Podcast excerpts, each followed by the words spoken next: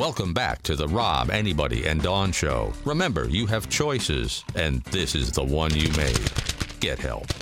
Got some emails, rad at radradio.com. First one is from Tyler. Hey, Tyler. Uh, Dawn was talking about uh, one of the pregame uh, features they did was how uh, dads across America are watching football with their daughters now. Love it. The daughters want to see Taylor Swift. Uh, Tyler says Dawn is absolutely correct. My youngest daughter is a huge Swiftie, along with my wife. I'm a diehard Packer fan, and my youngest is a Packer fan too now.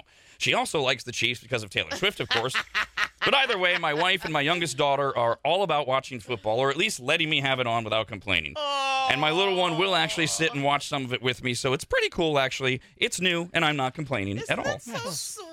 It's it's always nice to hear from one of the uh, one out of five dads that love being a dad. Stop it. Weird. He sounds like a nice guy. He's a Tyler. I don't get it. Yeah. Well, see, I mean, I'm starting to wonder if he actually hates all this and he only wrote that so it'd be read on the radio and his Oh, wife, yeah. you know. Oh, that's so sweet. Lead him down a path.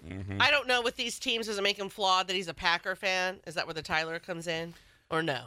No, no, it's just the name. I just hate Okay. the name. Kyle 'cause- hates Tyler's. Yeah, 'cause they- Tyler's are they terrible. bash him over No, the no, head. no, no, no. I know that, but Hmm. is that also what adds you're like, what's going on with him? And I'm like, oh, maybe because he's No, a I Packer fan. I don't have anything against Packer fans. I have a good friend who's a Packer fan. He's a cool dude. Uh, let's see if uh, anybody on my staff knows the answer to this. Did I miss it? I don't remember any Pepsi commercials. I remember when their commercials were some of the best of past Super Bowls. Anybody? I do not remember a Pepsi, Pepsi. commercial. There wasn't a Pepsi. For those who think there? young. Starry is Star- a Pepsi product. Oh. That's where they spent all their money with that trashy, uh, what's her name? Ice bitch? Oh, Ice yeah, Spice. Ice Yeah. Spice. Uh, yeah. Um, okay, w- w- last week was it Doug the Miserable who was all mad that we were talking about a game uh, being played by millionaires and the owners are billionaires? Oh, that's right. Yeah, yeah. I know it wasn't know. this name, uh, but I, I thought it was maybe Doug. What a random email uh, that just came in from Dennis. Hi, Dennis. The game is over. How much longer does this hypocrite hype have to be shoved down our throats? My God, let it end. So Oh, my God. the most watched television event in history. What, what's the and what's the hypocrite part? I mean, since he Don't didn't know. give us any That's what I was wondering. context. I don't know. He's mad because it's two days past. He probably wants new material. He's upset that we're still talking about it. And I'm guessing he's a Niners fan who's really upset about the outcome and just doesn't want to be reminded. Okay, I mean, Maybe. it's I don't uh, know. It's a theory. I, I think he's having. A, I would like to think he's having a bad day, as opposed to he's just angry all the time. uh, yeah. like I you mean, just you're having a bad morning and things are getting to you. it's still the most. it's still trending. It's still being talked about in offices. Remember, a lot of people didn't go to work yesterday, so they're going to talk about it today. Well, God, Dennis, I hope you don't work in an office because it might come up. Play this game with yourself. I have over the years, and I I find it so funny, um, where someone will say something, and oh man, oh, it just hits me all kinds of ways. And then the same thing could be said three days later, and I'm laughing, and I'm th- it's it's total opposite of how I saw it prior. We are just humans are hilarious, Let's and hope. I think that's him right now Yeah. today. Oh, and I think you just have to tell yourself that to be in a positive space with him. Yeah. Because I mean, just an email like that to sit down and pound that out. And you've got capital letters, all these exclamation points. Ah! Um, uh, Tony Romo uh, called the game with Jim Nantz uh, for the Super Bowl. Romo's uh, he a former uh, Cow- Dallas Cowboy uh, quarterback, never went to the Super Bowl, but somehow makes seventeen million dollars a year announcing games. He's good at it. he was good at it, and he, was. he's been getting worse and worse. Uh, he, he he's no longer. Uh, uh, I forget what the, the name they gave him, Romo Stradamus, like because he could he could predict plays, and I don't know if it's uh, if it's because he's been away from the game and he's not keeping up with it. But CBS uh, two years ago had an intervention with Tony Romo and said you've got to study harder. You're not you're not do, you're not doing what we need you to do. Wow. And he he's just he's been getting more and more weird, and people are have been railing on him hard. And, and we're going to save one for the sports show uh, when we do the Mixed Pick Sports Show at uh, 10 a.m. Steve and I are going to get into the last call of the game uh, because it's more sporty. But Romo completely botched it. There's a rule in sports announcing when you hit a moment. It doesn't have to be the game-winning catch, but that is always a moment. Could be just a, a monster home run uh, for that that turned a game around.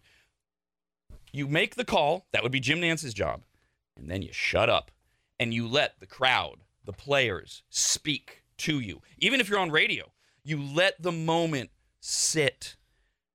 Nantz made the call, and it was less than a second later. Uh, Tony Romo is analyzing the entire play. Just and I, I'm sitting there shaking my head, going, A, I knew the Niners were going to lose, and B, Romo is just destroyed. So we're, we're, that one I'm going to do on the Mixed Pick Show with Steve. But there's a couple other things that people have, have pointed out.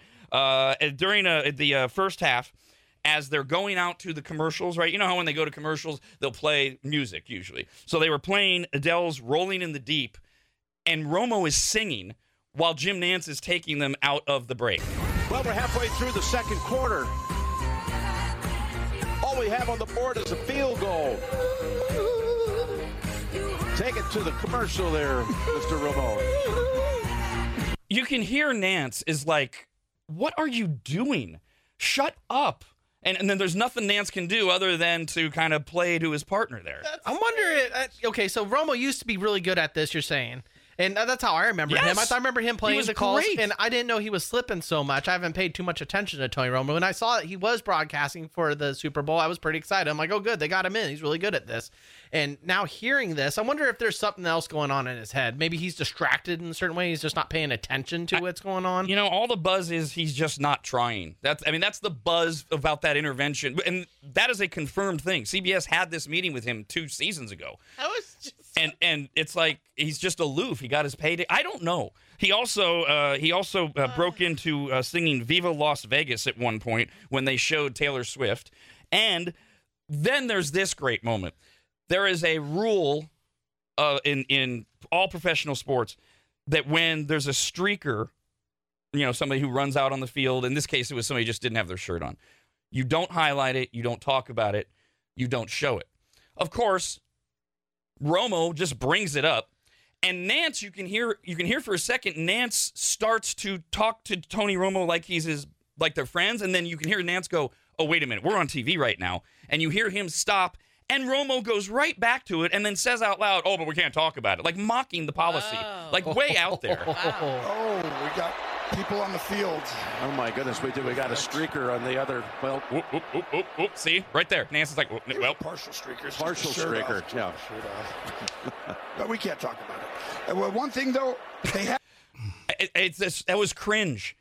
it's you know what it's like it sounds like someone that um, has never announced before and doesn't know what they're doing and they're just starting out and they got to learn and be coached. That's what he sounds like. And- honestly it's very it sounds very awkward and uh, wow, and six years ago, that would have that would have been acceptable. but not now He's the top tier announcer, the color guy He's for CBS. regressing. Yeah, it, it was it was pretty painful. I don't remember too much of the early days of Romo, but was he promising and doing really good with the Cowboys in the beginning, and then he just starts Yeah. to just get worse and worse and worse? Is this reflecting his football playing skills versus his does. announcing? Kind of because you remember the. He, I mean, he was a decent player, but he always choked in the postseason. Remember the infamous uh, flop of the football or whatever on the Oh, that's on the kick.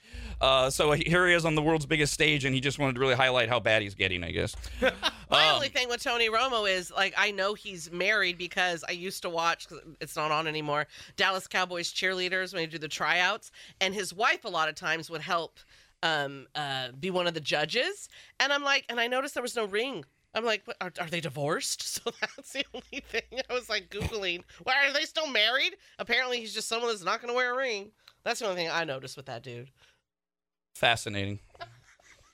Sorry, I don't have an announcing story. There are a lot of reasons why some people, men and women, don't wear rings. Yeah, whatever. It's fine. It just made me go, oh my God, did they get divorced? I didn't hear about that. Maybe he wants to take the, one of the cheerleaders out on a date and not tell his wife. Oh, yeah, it's allowed now, right?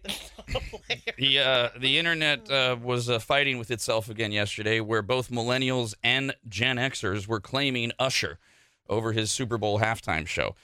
Like this is like they're fighting back. Like there's all of these X's tweets back and forth with millennials and Gen Xers fighting over who Usher belongs to. oh my gosh. Uh, millennials. Because Usher is a Gen Xer. He was born in 1978. yeah. Uh, so he's a member of Gen X. His music was a staple for millennials coming of age in the late 1990s. So when millennials would tweet out something like that, you know, there's our there's our music of our youth or whatever. Gen Xers would go, "Dummy, he is a Gen Xer. He's ours. He belongs." Uh, So just I just wanted to bring you up to date on this uh, very important fight that's going I, on. I, I think we're wrong. Just because he's of our generation, he wasn't singing to us. He was making music for, as they already pointed out, when his music came out.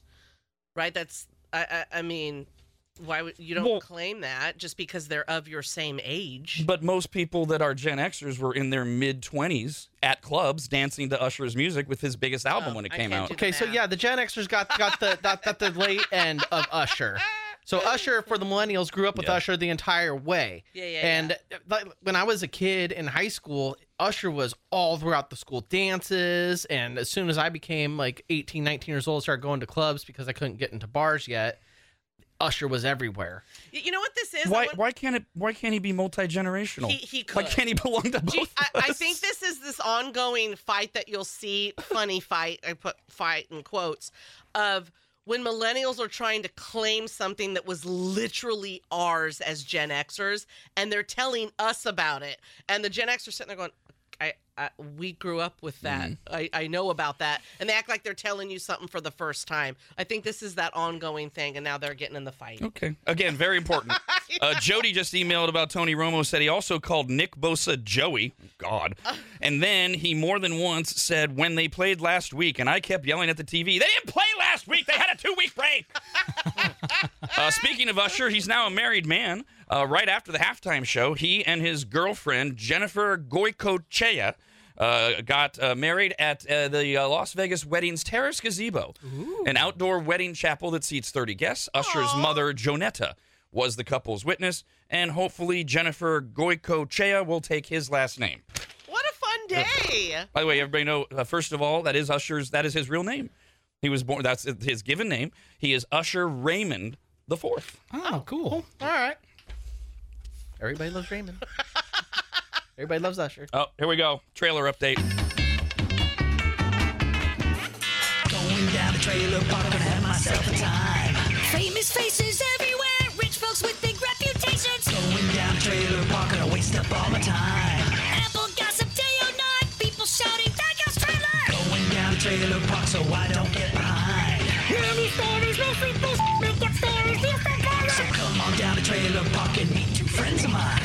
Travis Kelce, Taylor Swift trailer.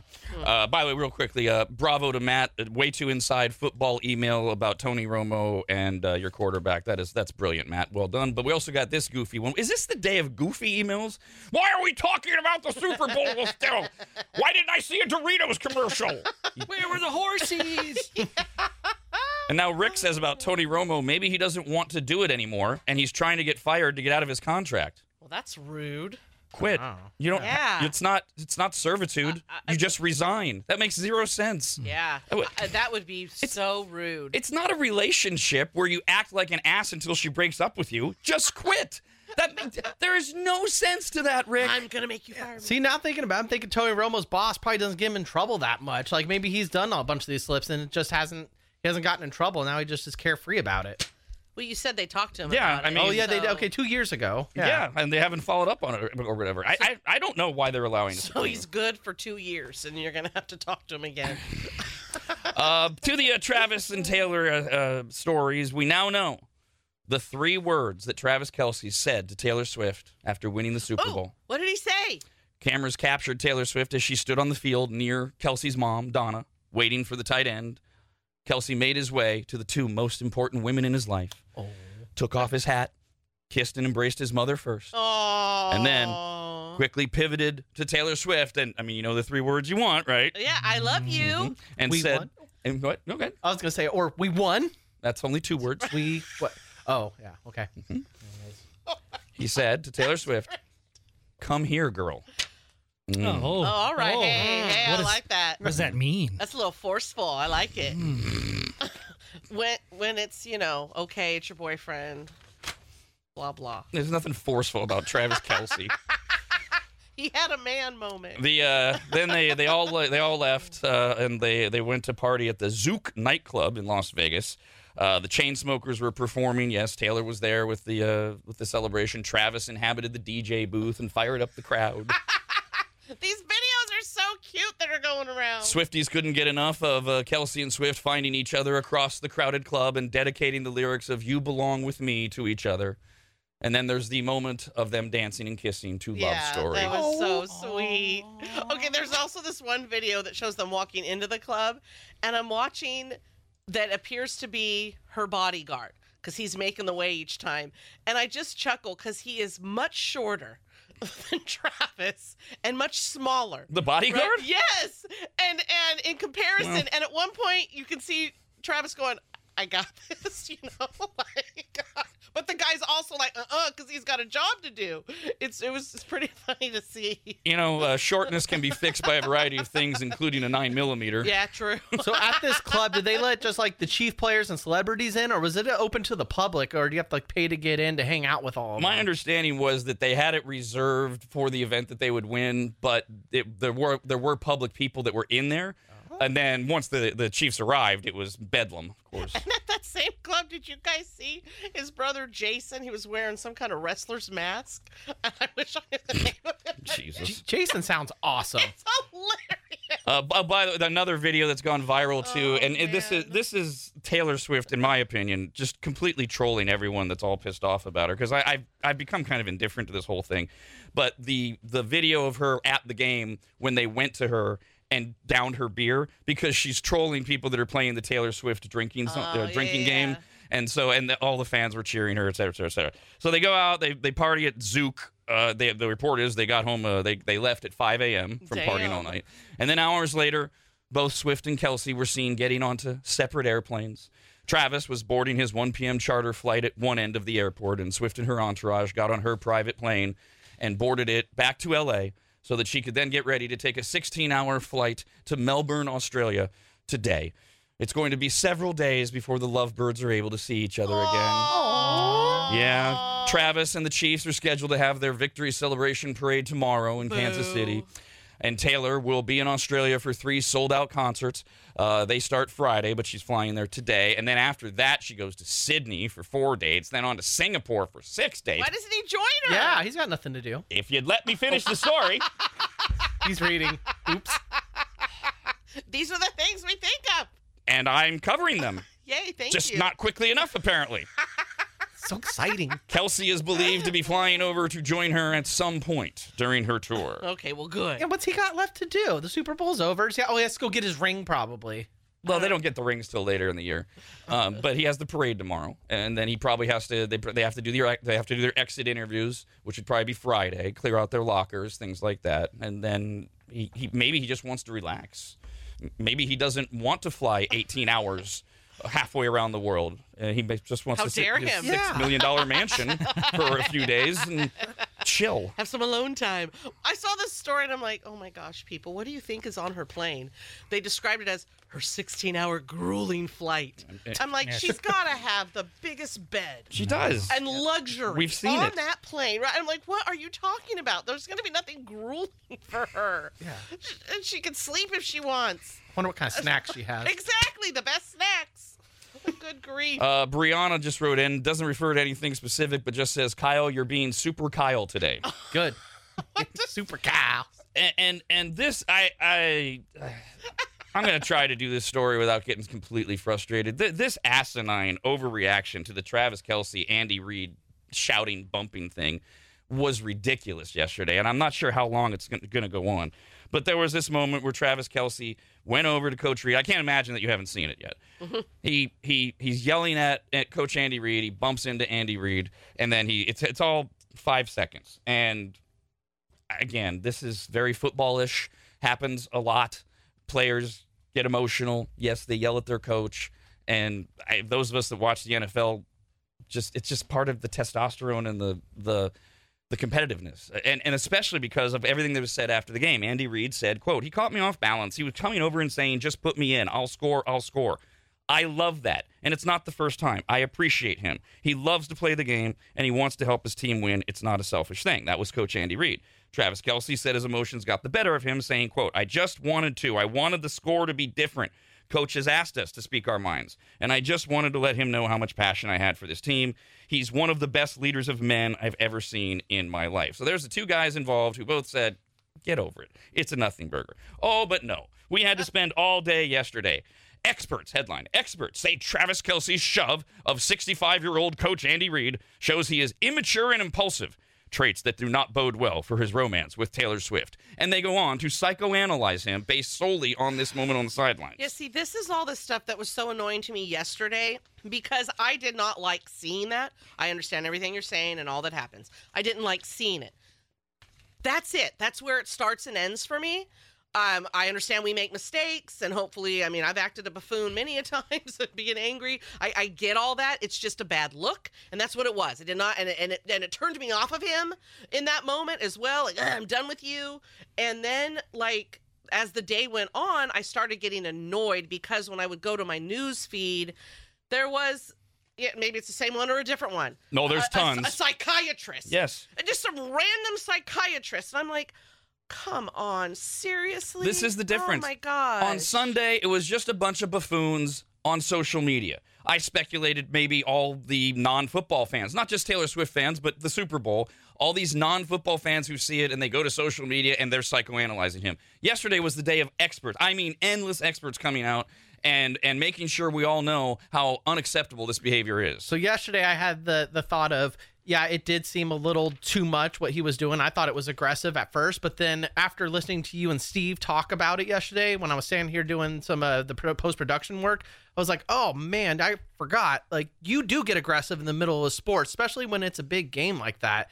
It, it, your emotions get to you. You're full of adrenaline, and you're men. It is a little toxic, and it it should be that way a little bit. And uh, Steve is Steve Mickelson from Mix Picks. And two hours from now, we will do the daily Mix Picks sports show uh, on Rad TV and members.radradio.com, the Rad Radio app, and uh, in Sacramento on 1047 FM, 890 AM. And since it's Tuesday, right after that, Tech to You Tuesday, featuring Ian from Tech to You. So I'll just give you a couple of the quotes here. Uh, blah, blah, blah. Psychologist, what's this person's name? Uh, who cares? Oh, Dr. right. Dr. James Giles has claimed the aggressive outburst is a sign of underlying personality traits that, quote, do not bode well for his romantic life and indicate that he struggles to problem solve, is impulsive, and has anger issues. Uh, Dr. Giles goes on to say it points towards a lack of problem solving skills for dealing with interpersonal problems, and it shows s- low self esteem. It shows that you feel you don't have the ability to solve things in any other way. It reveals a deep sense of insecurity in the sense that you feel threatened enough that you have to overcompensate and respond aggressively. Body language expert Judy James said Kelce is not mature enough to control his emotions. Quote, looking at his facial expressions, his bottom lip is down to the chin level. It looks like such an extreme expression of anger. If you look, his veins are bulging out of his forehead. He looks like someone who has genuinely lost his temper at that point.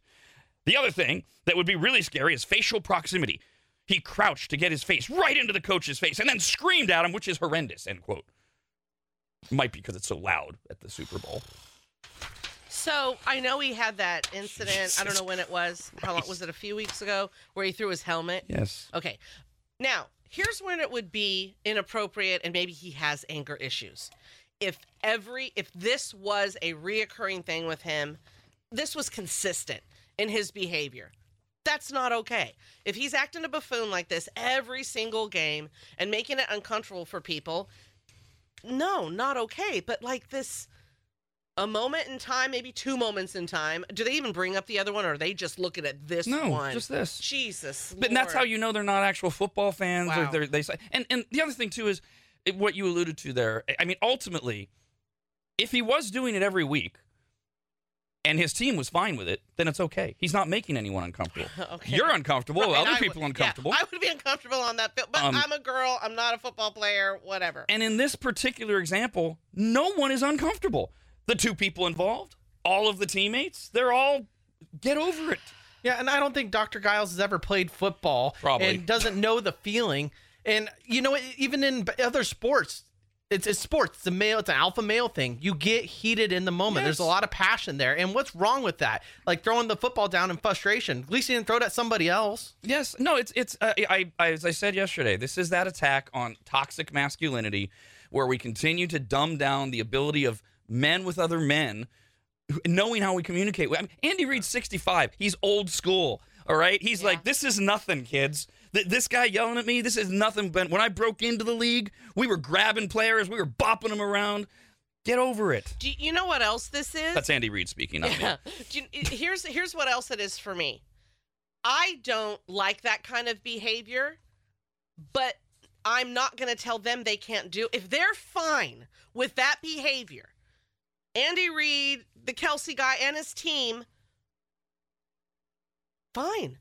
I'm not okay with it, but it's that thing we do that if we're not okay with it, and all these professional psychologists, whoever they are, it must go away. It doesn't matter that those guys are fine. It's our inability to let people, when they're okay with something, let them live that way, do that, be that way, whatever. Just look away. If we go to Kyle's premise that Dr. Giles doesn't know anything about football, he would be horrified to hear what happens in the bottom of a, s- bottom of a scrum when there's a fumble and the things these men do to each other. Yep. We're going to play the pressure cooker right now. Uh, you got a one month membership to Rad TV and members.radradio.com coming your way, and you're qualified to win the grand prize drawing one of 10 pair of top tier tickets to see Styx at the Hard Rock Live Sacramento, including one winner snagging upfront tickets, all of that to the show on February 27th. The pressure cooker is our daily trivia game, meaning we play it every single day, although we don't get a winner every single day. We sure don't. It's trivia. You either know it or you don't. You don't. Five right, 30 seconds. None of that matters unless you're caller 18 right now. You can do it. 888 989 9811. Caller 18 plays the pressure cooker. Rob, Arnie, and Dawn.